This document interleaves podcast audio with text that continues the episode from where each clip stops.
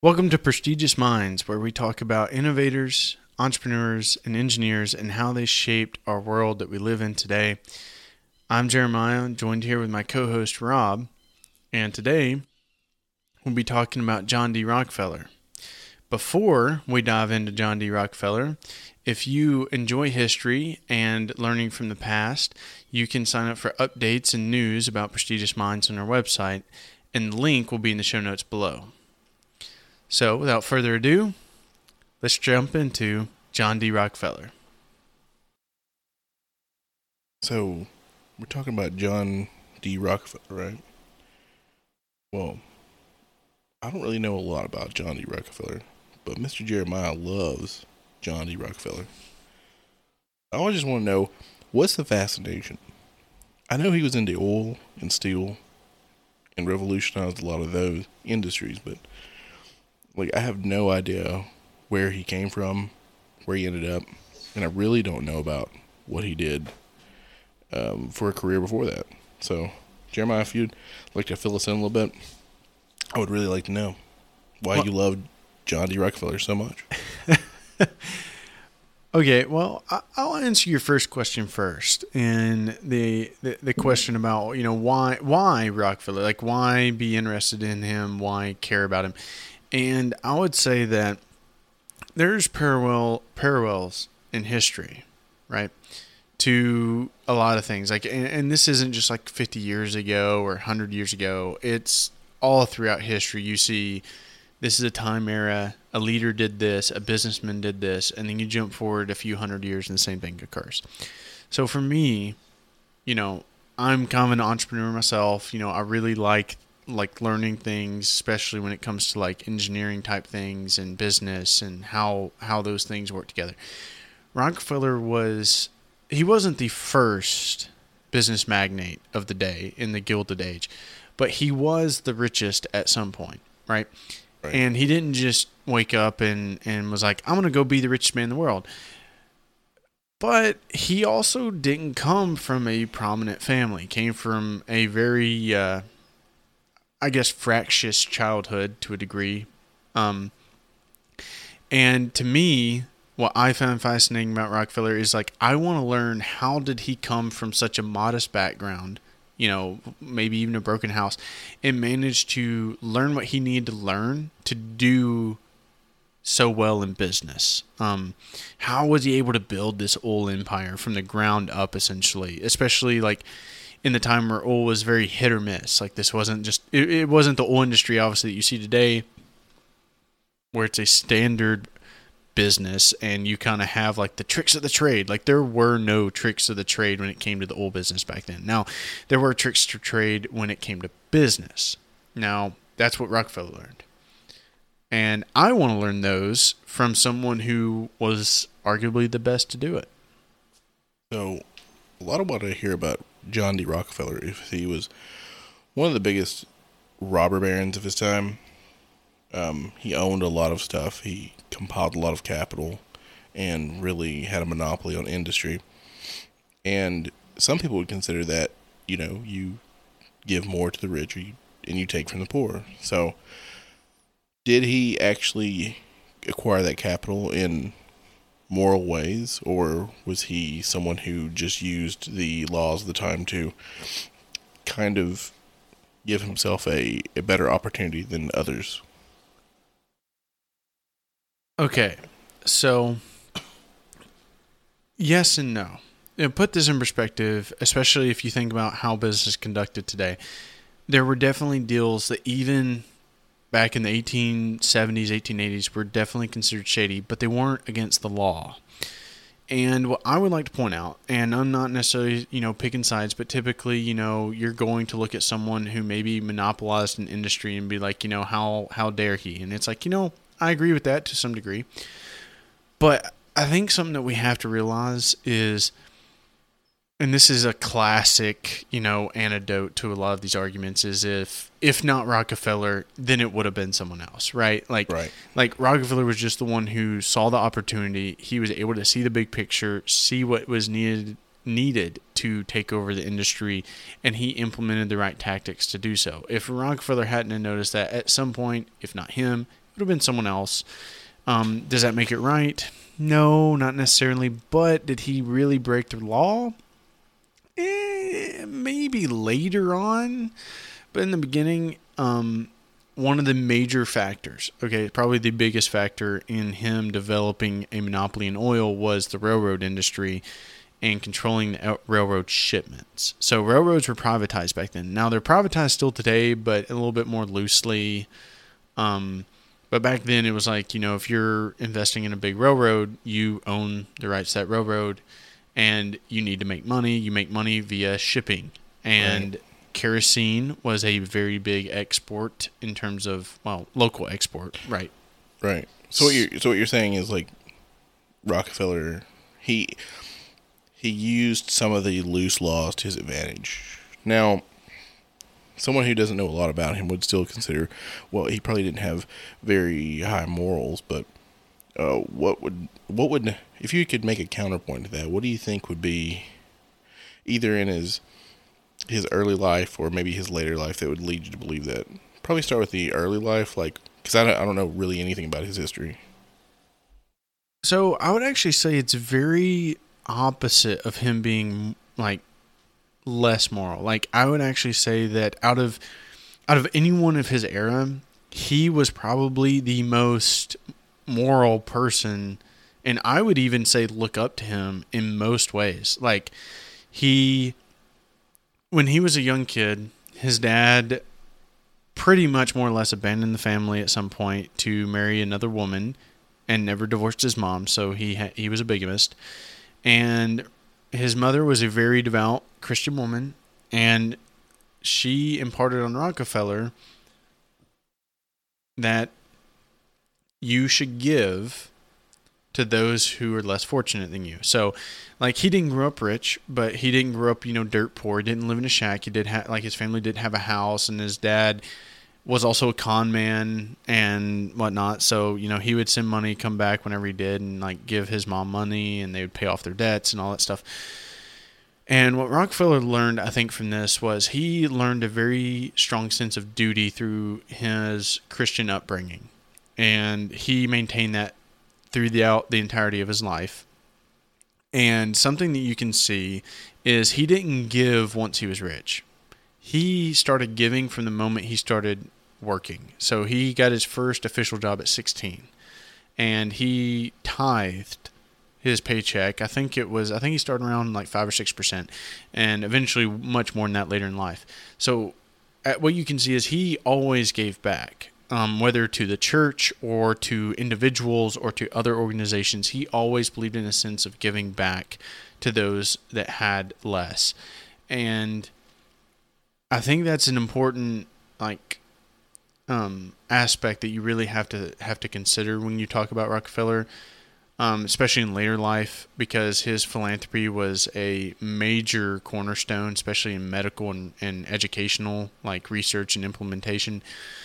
But his philosophy from an early age that he learned, so he claimed to learn from a minister whenever he was in his early 20s, late teens, was earn like earn all you can save all you can, and give all you can.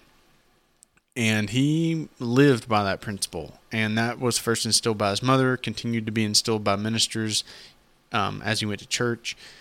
And so his, I would say his primary goal was like, I'm going to earn as much as I can and give away as much as I can, but I want to be responsible with the money. And so I don't want to just give it out willy nilly. So he was very, very particular about how he gave out his money. Right. So I guess going from his early childhood to maybe his philanthropy, but how do you how do you get there if you're if you're Rockefeller? Like what is your roadmap for that kind of success? Like from we got the early early childhood, but like how do you develop that kind of work ethic? Because I know you just don't get it instilled with work ethic. You have to actually develop a work ethic. You know, can you run us through like how he he developed a um, a sense of I guess morals through his um, his own industry. Yeah, so Rockefeller got his first job September 26th, 1855. And I'm going to give a disclaimer. I'm not going to give specific dates for every little thing, but this particular one is a very important date. And I would say more so for Rockefeller than it is for us today. And I point this out because that was the he got his first job as I stated, and he celebrated that day for the rest of his day or for the rest of his life. He called it Job Day, and he said, "I don't know what would have happened had I not got that job." Now that job was a assistant bookkeeper at a small produce commission company um, called Hewitt and Tuttle, and they were based in Cleveland, Ohio. That's where he lived at the time. And bookkeeping is pretty much the same today as it is back then. Back then, it probably had a little bit more prominence in business. Um, and he learned from this business expenses and how to coordinate business deals because he was also in control of managing the books. So he wouldn't necessarily always make or organize the purchases, but he did have to organize the shipments that came in so like their their product that came in and the product that they sold, and make sure the books were right. And he was very meticulous about this.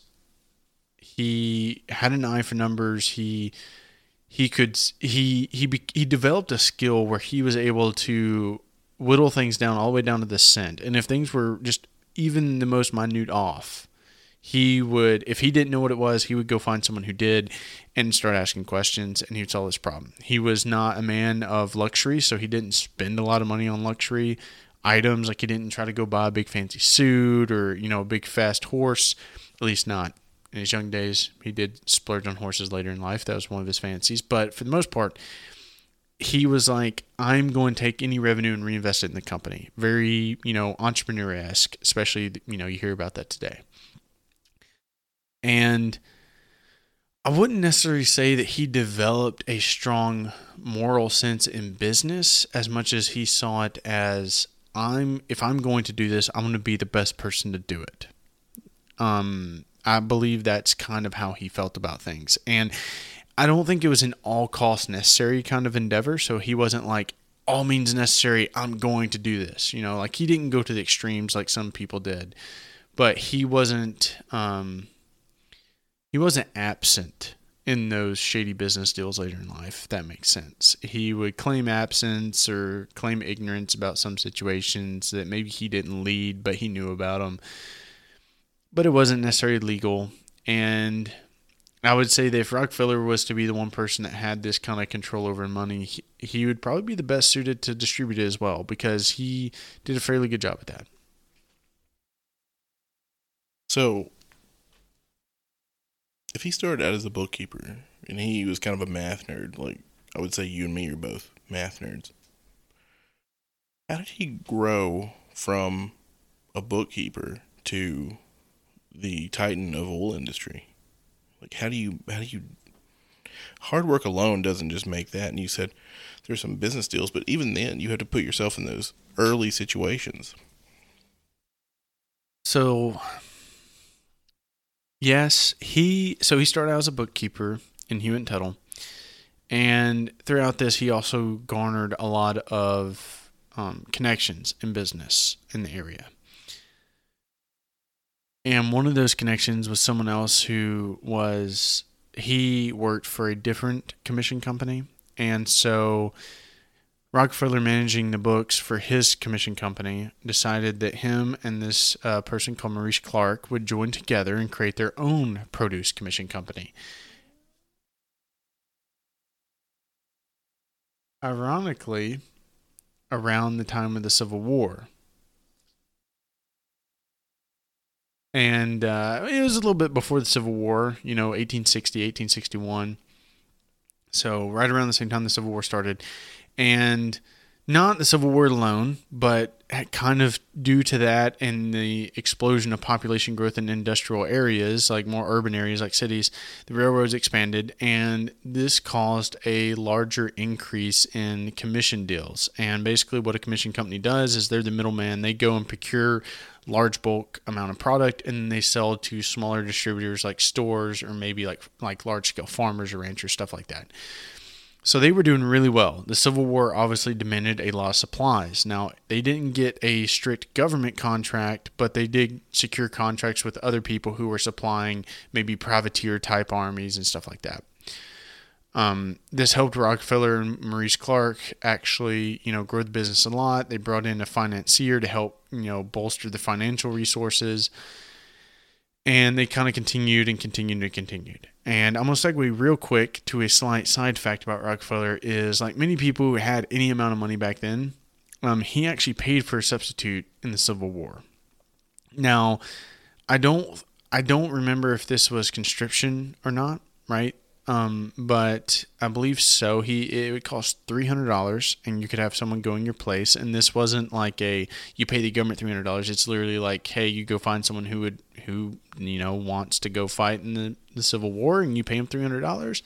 And later on, he even actually supported the Union effort and paid for several soldiers' complete outfits.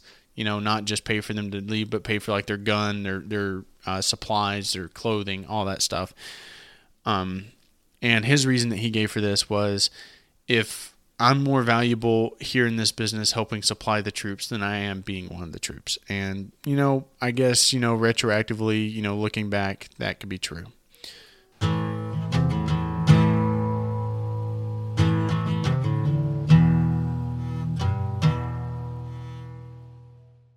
I want to take a short break to ask that if you are enjoying the show, Please go leave us a five star review on Apple Podcasts, Spotify, or anywhere you stream, and let us know what you like most about the show. Also, don't forget, you can also follow us on Twitter at PMindsPod. We'll be posting content related to our subject here and other historical facts and topics that you can also discuss over on Twitter. Now, let's get back into it.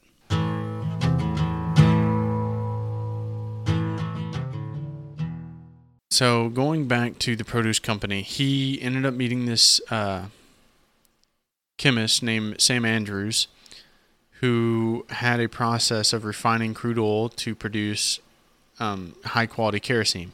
Sam Andrews came to Maurice Clark because that's who he knew at the time. He was an Englishman, and Maurice Clark was like, ah, "I'm not really interested in that. It's too risky for me."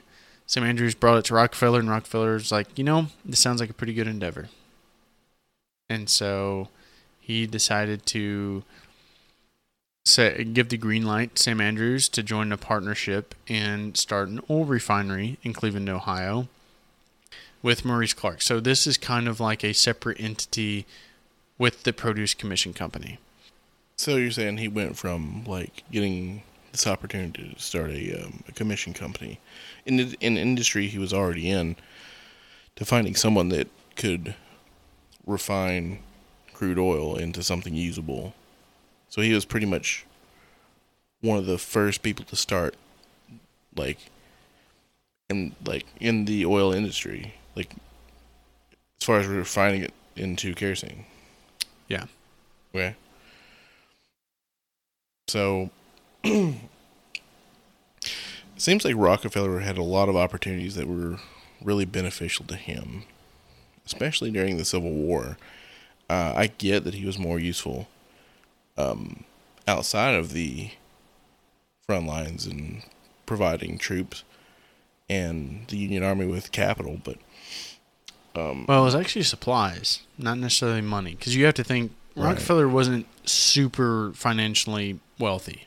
Now, maybe for back then he was considered upper middle class, but he wasn't. He wasn't the elite rich person that he ended up being later in life. Right. Not many people could afford three hundred dollars to have someone substitute themselves in a uh, uh, conscription army, but I guess if you could, I well, would too. Well, I mean, famous people that you might have heard of, you know, um, Grover Cleveland, um, Theodore Roosevelt. Um, these people also paid three hundred dollars to have someone go fight for them as well. So it wasn't it wasn't very uncommon then for no. people that could. No. Wow. Okay. Well, I didn't know that. Yeah. Um, so it wasn't uncommon for people who had any amount of money to do so. I mean, if you, I don't want to dive off too far into that, but if you think about the Civil War, I mean, terrible, you know, horrific war, and uh, the casualty rate was pretty high. So, chances are, if you were on the front lines, you may not have made it out. Right. Um, but Rockefeller got his opportunity in the oil refining industry started in 1860. And throughout the years, they grew and perfected their product and they focused on giving a superior product. And eventually, Rockefeller hatched a plan for him and Sam Andrews to go out on his own and squeeze Maurice Clark out. And the reason why this was was kind of twofold. One was Maurice Clark was a little bit too reserved for Rockefeller. Now Rockefeller wasn't a massive risk taker; he was very strong in calculated risk taking. Um, and he saw Maurice Clark as too timid. And the other thing was his younger brother Frank um, wanted to join the army and asked Rockefeller for money, and he said no. And then Maurice Clark gave him the money, and then Rockefeller got injured, wounded twice in two different battles in the in the in the Civil War, fighting for the Union, almost died. And some suspect that Rockefeller kind of you know never really forgave Maurice Clark for allowing that to happen. But nonetheless, Maurice Clark eventually got phased out in a conversation with him. And at this point, Clark's brothers were also part of the organization. And he proposed an idea of ma- you know, like fast expansion in the refining business, which obviously the Clark brothers were not about. They were like, that's too risky. And then they threatened to, you know, well, we're going to dissolve the firm. And so Rockefeller was like, called him on it. And he's like, okay, name your price. And they like uh, they named a price and you know they they kind of you know he basically what Rockefeller did is he cl- he called their bluff and they were kind of joking but you know he got everyone in there so it was like Sam Andrews Maurice Clark Rockefeller and all them that they would state that they were okay with dissolving the partnership which is I think was a law back then and he had that written down like in written record and then the next morning the uh, Cleveland uh, I don't know what the name of the uh, it's like the Cleveland Herald or Cleveland Insider. It's like a it was a magazine or newspaper back then. On the front page, it basically printed Clark, Andrews, and Rockefeller dissolve into Andrews and Rockefeller and uh, Oil Refining Company or whatever. Um, don't quote me on that. A little loose on the history there, but you know, for, you get the idea. And so the partnership was dissolved, and now you have Andrews and Rockefeller in the late 1860s, early, yeah, like 1868, 1867. They're now on their own oil refining industry. And so, if I, well, let me take a few steps back. Before they actually owned the oil refining business, what happened was the entirety of the partnership had to go up for auction. And so basically, what you end up having was Andrews and Rockefeller kind of had a, I would, I guess, a secret deal behind the back. They would still be partners. The Clark brothers would, you know, leave the partnership, but they would bid on who owned the business. And eventually, what happened was Rockefeller was able to own the business, and it cost him seventy-two thousand dollars back then, and his half ownership in the commission business. So he paid $72,000 to the Clark brothers for his half, for their half in the oil business, and they got to keep the commission business. Okay. So now you're sitting here with Sam Andrews and John Rockefeller owning 100% of their refining business, and this is in the, like 1868, 1867 era. And they grow and they grow and they grow.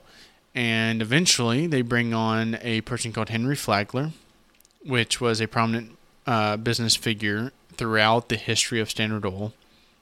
And they grew the business until um, 1870, where they ditched the old name and they, well, they didn't incorporate back then because that wasn't a thing, but they basically started a corporation called Standard Oil Company.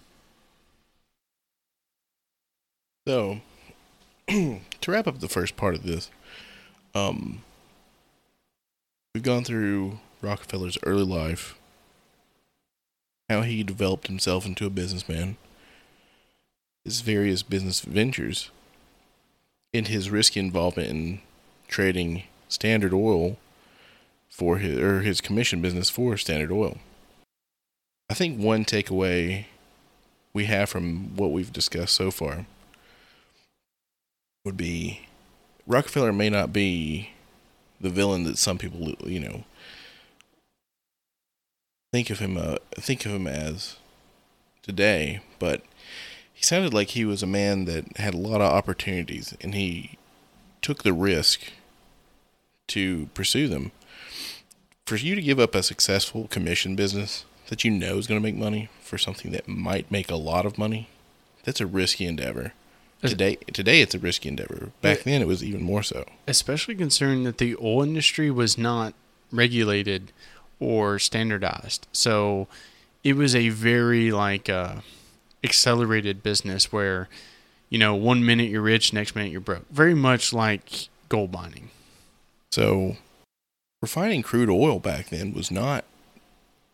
I mean, it, you were not refining crude oil like you are today for transportation costs.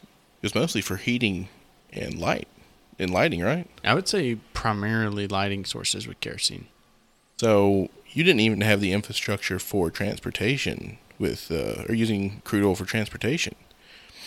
So that is that is a risky, risky endeavor. I mean, no one no one thinks about how oil was used before the gasoline and diesel powered cars, but yeah. I would say that's a pretty significant risk. Yeah, I mean, most definitely, especially especially considering when you think about how oil prices were. Now, I don't want to dive into the science of oil prices back then, but to give you an idea of that is the fact that when a new well was struck, oil prices would plummet. Like kerosene oil prices would just plummet because now they would flood the market with oil. Now this kind of makes sense, you know, supply demand. But you the biggest question to yourself is like, oh well, if they're flooding the market, why would they do that? Well, back then they didn't know how finite oil was. They thought that when they struck a little pocket of oil, they didn't know if that was gonna be the last pocket they ever struck. Right. So they would try to pump as much out as fast out as they could, make it all the money as they could, which basically kind of ruined a lot of people because now you plummeted their their production cost, like their production profit because you flooded the market with oil. Um, but this was also before you regulated it, and people knew that oil was way more plentiful than it actually was. Right. So I think for part one, this is a good place to end. I agree. Yeah. So, um, um, on the next episode, we'll dive more into um, the history of Standard Oil and Rockefeller and how he began to build the global oil monopoly that he ended up with by the late 1800s. Until next time, this has been Jeremiah and Rob, and we'll see you on the next one of Prestigious Minds. If you enjoy this episode, don't forget to uh, like and subscribe, share on any streaming platform that you may stream on. And give us a five star review on Spotify and iTunes. We very much appreciate it. And uh, if you enjoy this content, don't forget that you can go to our website, sign up for news and updates, as well as go to our Twitter and follow us there and interact. And we'll try to um, what we plan on doing is implementing a trivia question at least for once a week. And if you give the if you're the first person to give the right episode, uh, the right answer, not the right episode, then we will present you with the with the person with the winning answer on uh, the end of the episode on here on Prestigious Minds. And we might have a discussion about the topic as well. Yeah. And don't forget about any bonus episodes that may be coming, so watch out for those too. Anyway, nice to see you, and we'll see you on the next one of Prestigious Minds.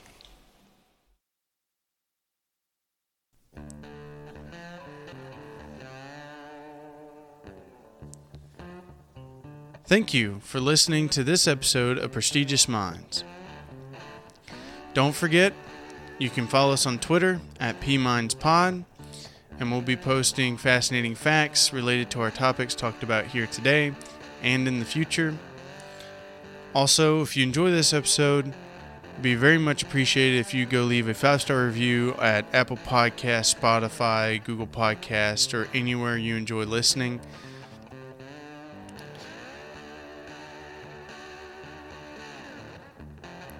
In the next episode, we'll be diving more into Rockefeller and Standard Oil and what he did to grow Standard Oil into the massive monopoly that ended up becoming.